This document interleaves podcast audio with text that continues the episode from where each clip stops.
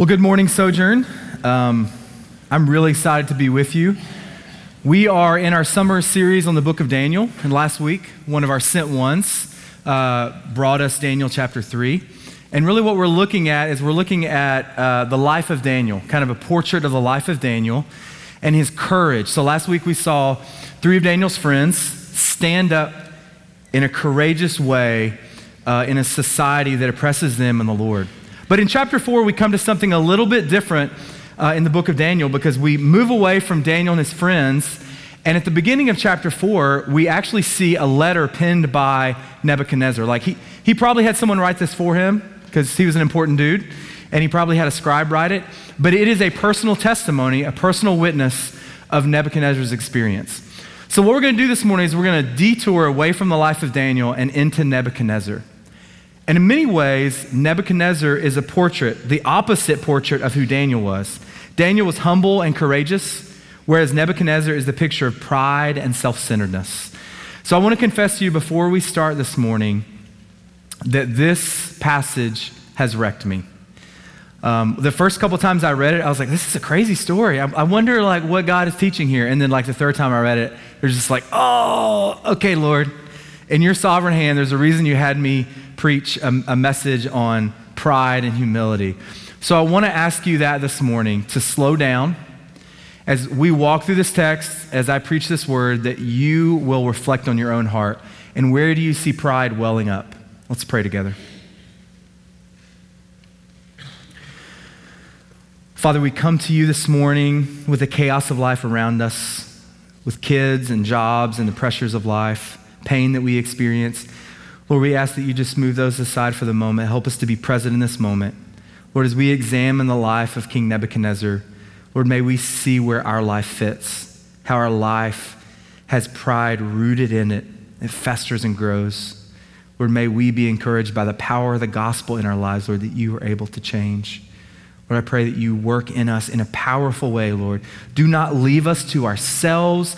May you change us from the inside out in this moment, Lord. May we experience your grace. May the word of God move in us and through us. Help us to be different people, Lord. It's in your name I pray. Amen.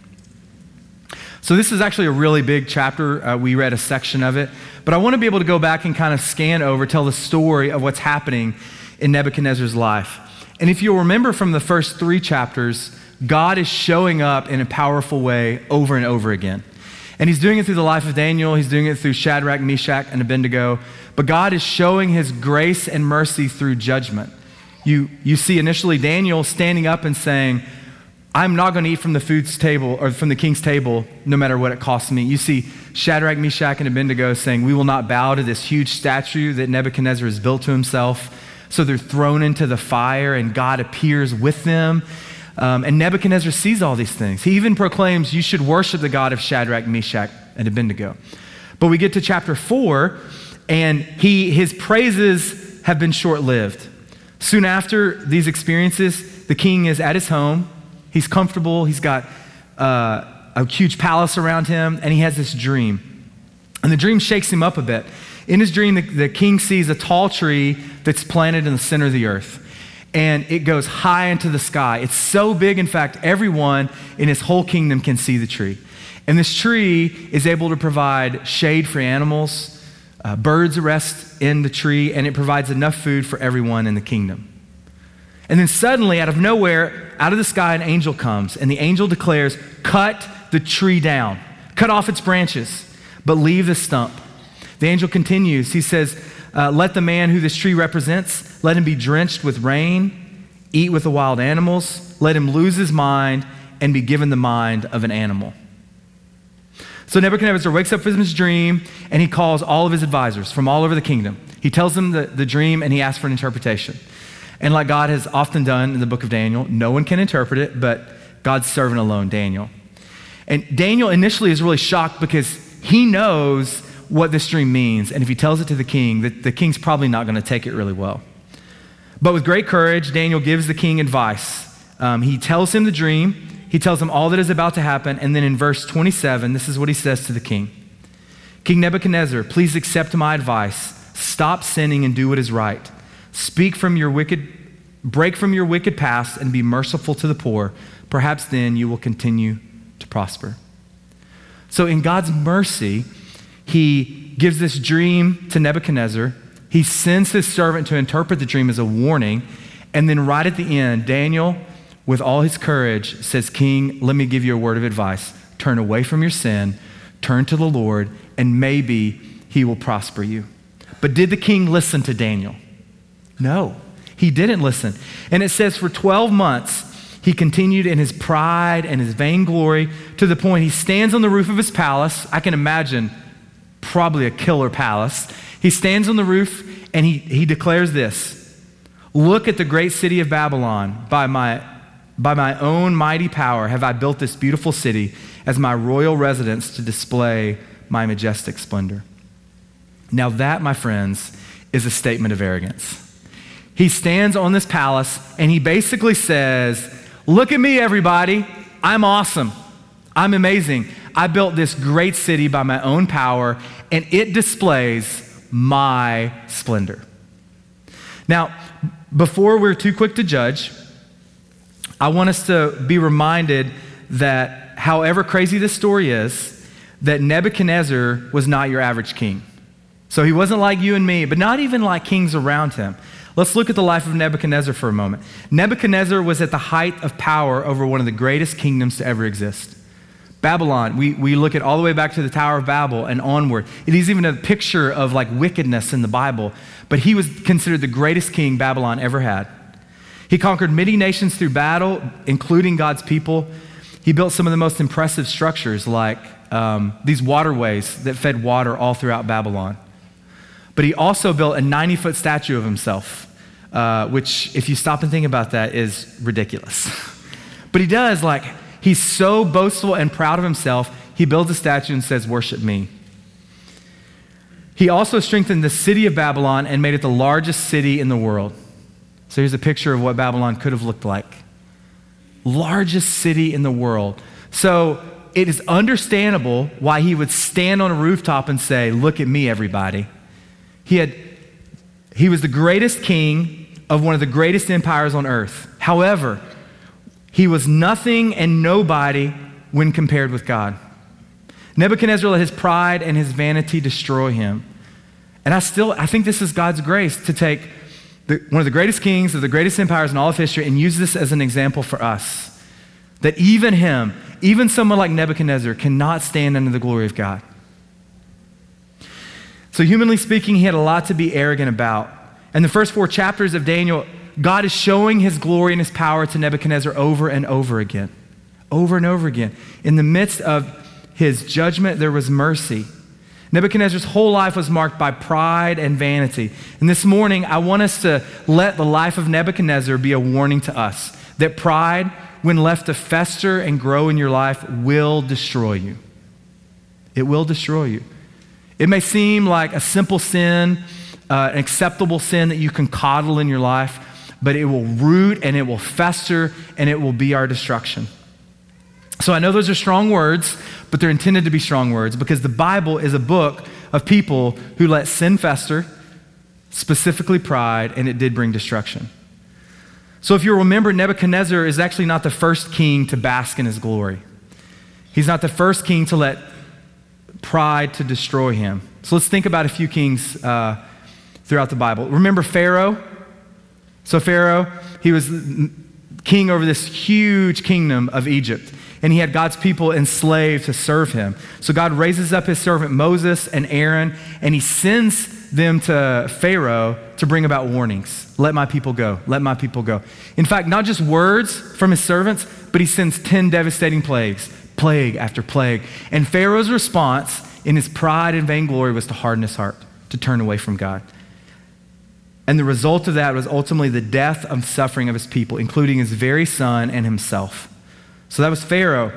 Remember King Saul. That was King Saul was actually God's chosen king to rule his people. But he let pride and disobedience rule him, and God stripped the kingdom away. And I love this. He gave it to a boy. Now, when we think of King David, we think of this mighty king who like raised the kingdom up and is this great leader. But when he initially got the kingdom, he was a little shepherd boy, a humble boy in the field. God took it away from a prideful king and gave it to a little boy. So there's all kinds of kings. We can go through ruler after ruler in this book, the Bible, and we can look at examples of people who let pride fester in their lives. But one of the most jarring examples of pride bringing someone's destruction is the example of Lucifer. Think about it. Lucifer was not a king, but he was a mighty angel that God created to worship and serve him perfectly. But instead of worshiping God, he let pride fester in his heart. He rebelled against God because he thought he was better than God, that he could be God.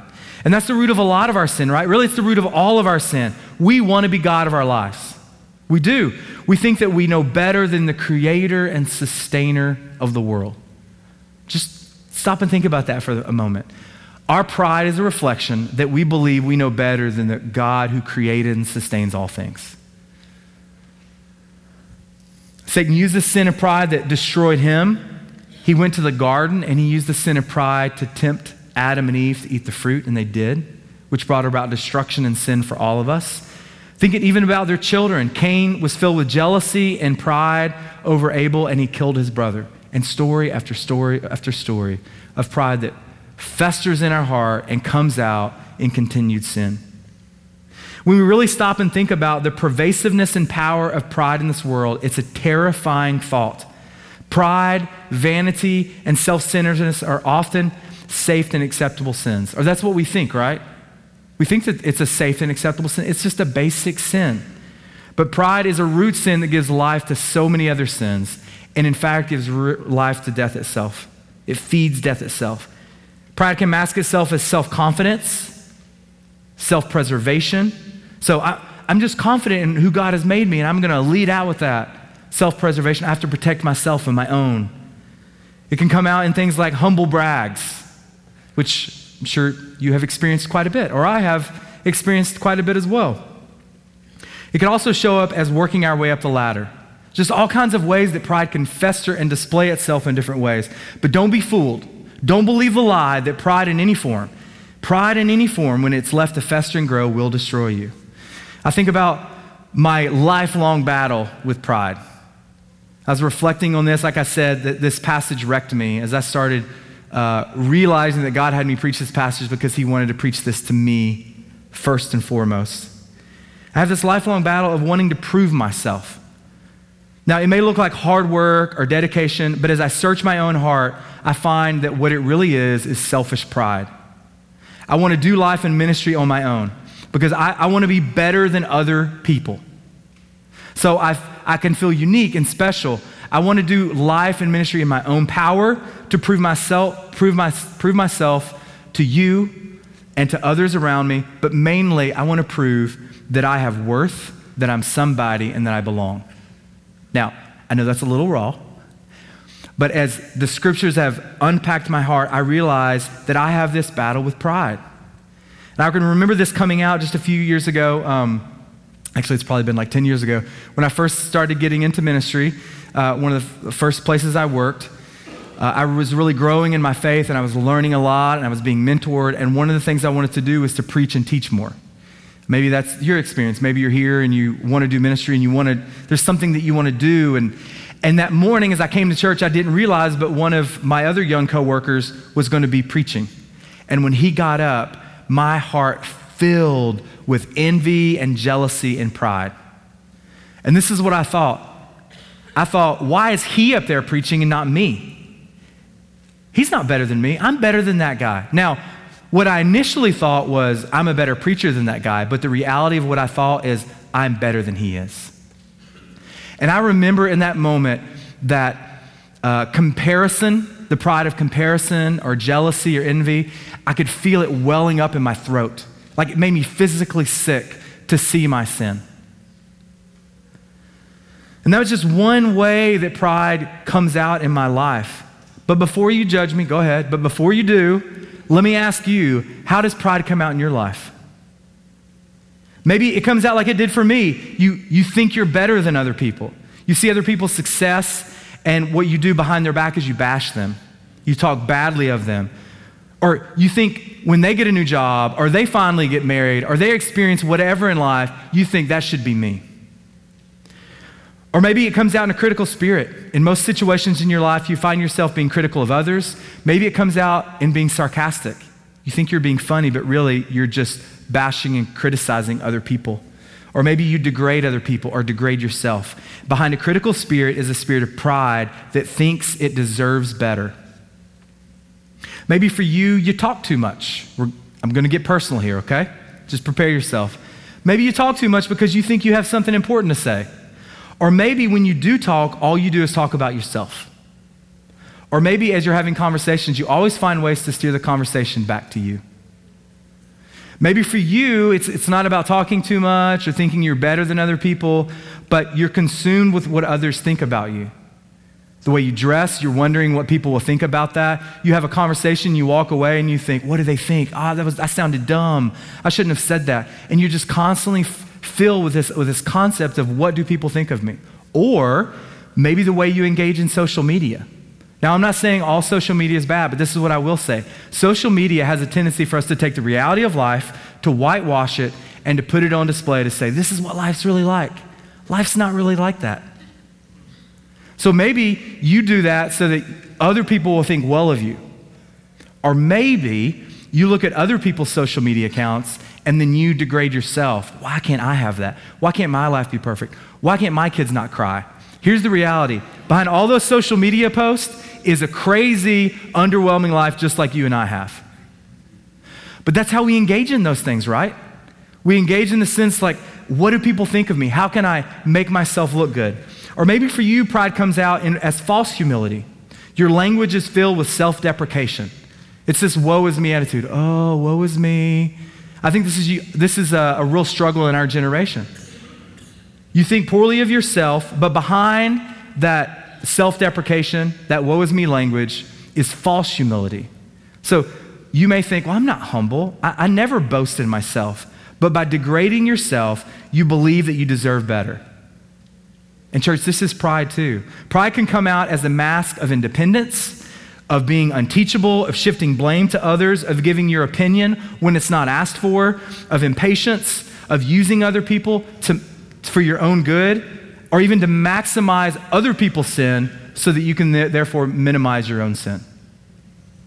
Now, I know I'm heaping a lot of guilt and condemnation on you in this moment, but I just want us to sit in the reality that sin is a universal problem.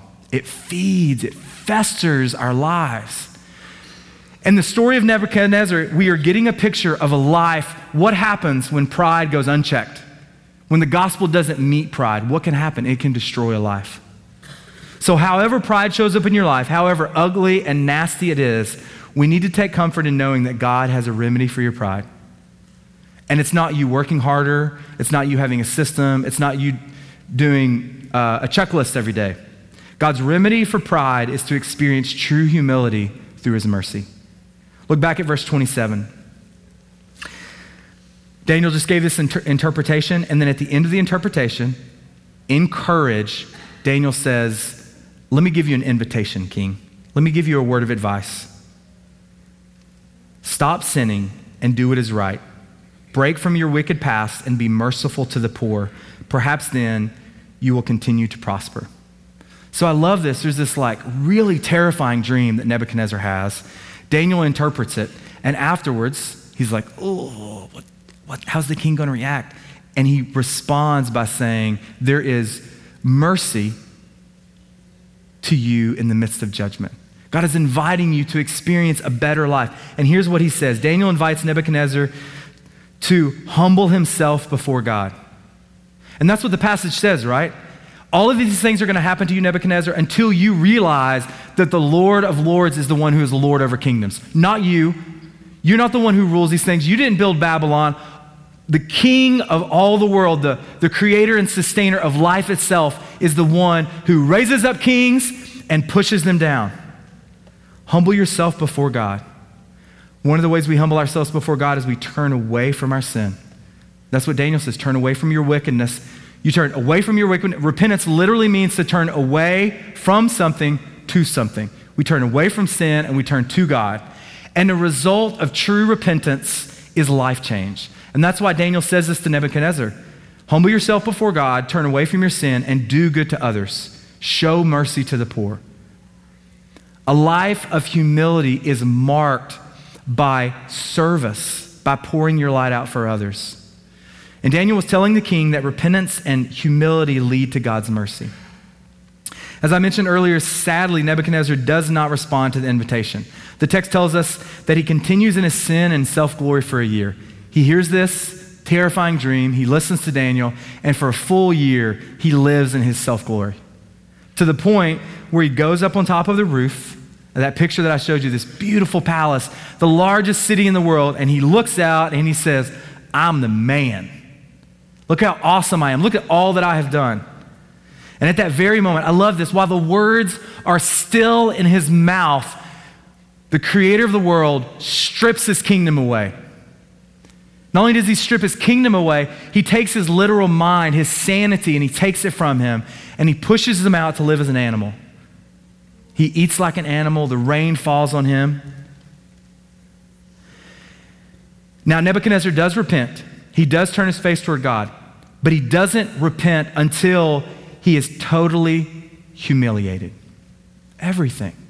He lost everything who he was, what he did, food, even, even his own mind. He lost all, it took all of that to be able to experience and understand God's mercy. And I, I think, church, this is how you and I often experience humility as well. We often have to go through an intense time of pain, suffering, and loss to fully experience the humble life.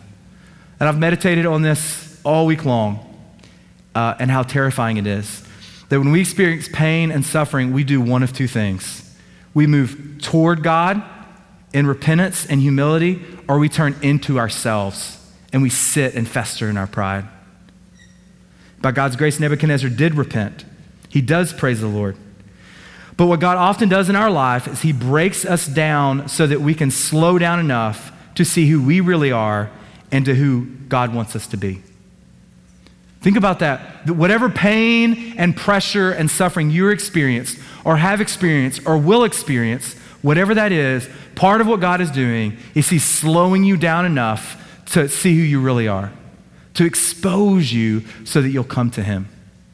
So I'm not saying you should rejoice in whatever season you're in, or whatever season's coming, or whatever season you're coming out of, but let the pressures of life push you to Jesus. Let it expose your heart so that you can experience the humble life. God uses the pressures of life to make us like Him. I love what one of the commentators I read said. He says, It is precisely through the storms of life that God will show us who we really are, and even more importantly, who He really is. And that's what God was doing in the life of Nebuchadnezzar, bringing him to total humiliation. And that's what He often does in our life. He uses the pressures to draw us to Him and to make us like Him. So, as we come face to face with our pride and as we experience true humility through suffering, we are experiencing the mercy and goodness of God in our life. And as I was thinking about Nebuchadnezzar and I was thinking about Daniel and I was reflecting my own life, I couldn't help but think about the life of Jesus. When we think about a life lived in true humility, what a perfect picture. And Paul talks about this in Philippians chapter 2. Here's what he says do nothing out of selfish ambition or conceit, but in humility consider others as more important than yourselves.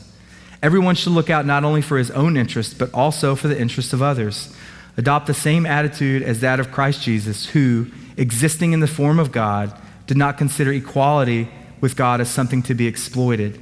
Instead, he emptied himself by assuming the form of a servant, taking on the likeness of humanity, and when he had come, become as a man, he humbled himself by becoming obedient to the point of death, even to death on the cross. Wow. When we think about pride and humility, what a powerful passage. Paul here is calling us to live humble lives like our Savior lived. The God of the universe could have chosen to come in all his glory. In so many different ways, he could have come as a king and been exalted, but he chose in his kindness to come as a servant. Because what we needed in that moment and what we still need in this moment is we need to experience a Savior who is a servant. And he says as much. He's, he, Jesus tells us that the way to greatness is through humility and service. Look in Matthew 20. Jesus says, Whoever wants to become great among you must be your servant, and whoever wants to be first among you must be your slave. Just as the Son of Man did not come to be served, but to serve and to give his life a ransom for many. So, right before this passage, right before he talks about greatness is found in servitude, the disciples are arguing who's going to be the greatest. Jesus is about to throw off the Roman government. He's about to reign supreme. And which of us is going to serve on his right hand? Is it you? Is it me? It's going to be me. No, it's going to be you. And what the disciples were doing is they were displaying pride in its perfect form.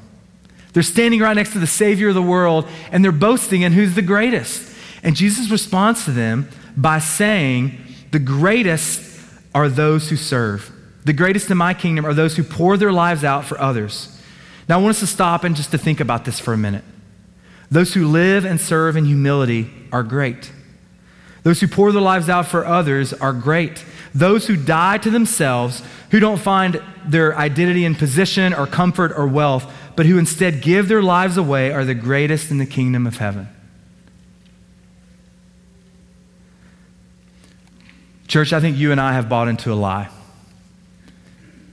We have bought into a lie that greatness is something to be earned or to be proven. The world around us tells us that.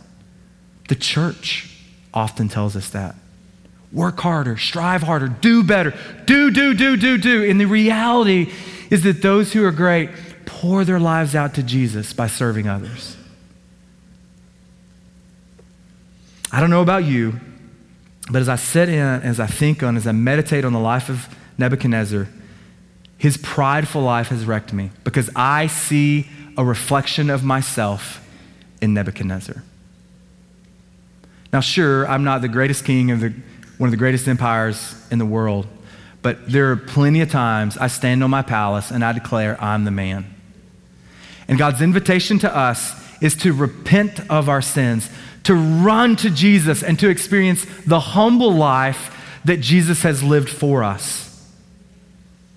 So, as we meditate on these truths, what does it look like to grow in true humility? How can we become more like Christ in the humble life that he lived? The text shows us three different ways that we can grow in humility. First of all, we see that Nebuchadnezzar and us, we're called to live regular lives of repentance. A regular life of repentance. So Nebuchadnezzar was boastful, he was prideful, and his call was to repent and to recognize that it is God who establishes kingdoms. He is the one who installs kings. But what God was calling him to and us to is not a one off repentance. I sin, so I need to repent. He's calling us to a lifestyle of repentance. And we see this lifestyle of repentance is when we live in community with others and we live rooted and abiding in Jesus. And what a Christian is called to do is to always be examining their lives the sin and the struggle that's in their life, bringing that to God, asking forgiveness, and also bringing that to our brothers and sisters and confessing those sins. So, someone who lives a humble life, someone who grows in the humble life, lives a regular life of repentance before God and with others. Another way we can grow in a, a, uh, a true humility is we live a life of worship and praise. So it's true, Nebuchadnezzar was an arrogant jerk. Absolutely. You read the passage, you're like, I can't believe that guy. But God broke him and he repented. And look at what he does in verse 2 and 3. This is him writing this. God, that's the crazy thing. God uses Nebuchadnezzar to pen part of the Bible. Now, again, he's probably having someone write this, but this is coming from Nebuchadnezzar. Here's what he says I'm pleased to tell you about the miracles and wonders the Most High God has done for me. How great are his miracles and how mighty are his wonders. His kingdom is an eternal kingdom, and his dominion is from generation to generation. The same guy who stood on the rooftop declaring his greatness just moments before, moments after, as he's looking back and reflecting on his life, he declares God's praises. So, a way that we can grow in true humility is to live a life of worship and praise. Now, part of that is coming on a Sunday, singing these amazing songs that our worship team leads, leads us in but it's also having a life of gratitude and praise all throughout our day. All throughout our day, moving and worshiping and praising. And sometimes it's singing, sometimes it's our heart posture, but it's a life of worship, a regular life of worship. Repentance, worship, and then lastly, we see a life of service to others. We look at Nebuchadnezzar, we're not, we don't see how he serves others, but that's part of the call in verse 27. He's called to turn away from God, turn away from his sin, and to have mercy on the poor. The outworking of worship and repentance is a life of service to others. We see this cl- most clearly in Jesus' life. So these are three ways that we can grow in worship. We can practically seek to, to be more humble people, but we need to remember that humility is ultimately seen in the life of Jesus. It's not something we strive for, but it's something we sit in and we take in from Jesus. That in Jesus, in his full humility, he was God who took on flesh and came as a baby. He's God who chose to go to the cross and bear his life out for you and I with these pictures of humility. When we lives of humility toward God, we are reflecting the very life, death, and resurrection of Jesus. As you humble yourselves before others, you are declaring the gospel with your life. But we need to remember that we cannot live lives of humility in our own strength. This is not something um, that you can do like, I'm going to lose 20 pounds or I'm going to bench press 300 pounds. You can't work toward those things. Because if you were some, somehow manufacture humility, that wouldn't even fit with humility, right? That goes against what humility stands for. I love how Anna, Hannah Anderson puts it um, in her book, Humble Roots. She says, Humility is accurately understanding ourselves and our place in the world. Humility is understanding that without God, we are nothing. We must give up the pretense that we can root ourselves. We must reject the pride that believes in hum- humility as a concept but refuses to actually be humble before God. The trouble, of course, is that it is our very pride that keeps us from being healed of our pride.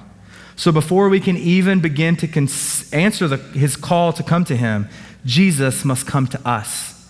Because we can never sufficiently humble ourselves, Jesus humbled himself. And by doing so, he became both the model and the means of our humility.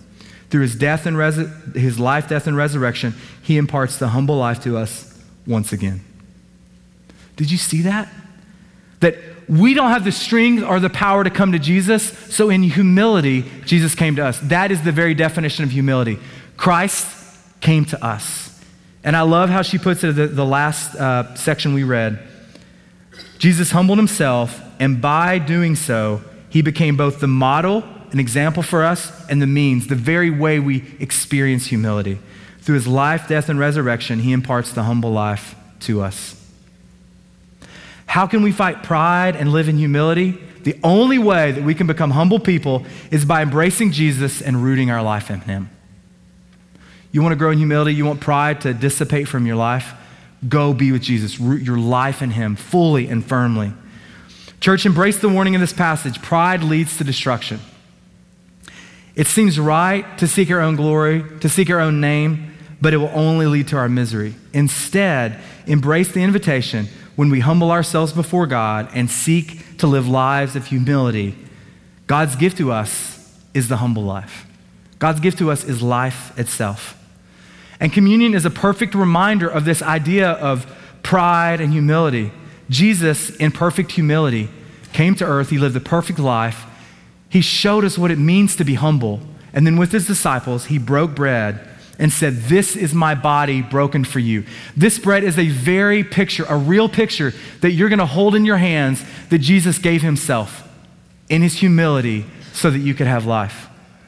In the same way, he took a cup and he said, This is my blood poured out for you, pouring out in humility so we can experience life. So, church, as you come forward or, or go backward to grab communion and you break off a piece of the bread and you dip it in the wine or juice, I want you to prepare your heart. Before you come, confess, Lord, I am a prideful person. It's rooted all in my life. But as I go to take communion, I want to experience, not just think of or meditate on, but experience what humility is. And by taking communion, we experience the life of Jesus. His body was broken for you. His blood was literally, literally poured out so we could experience the humble life. Let's pray.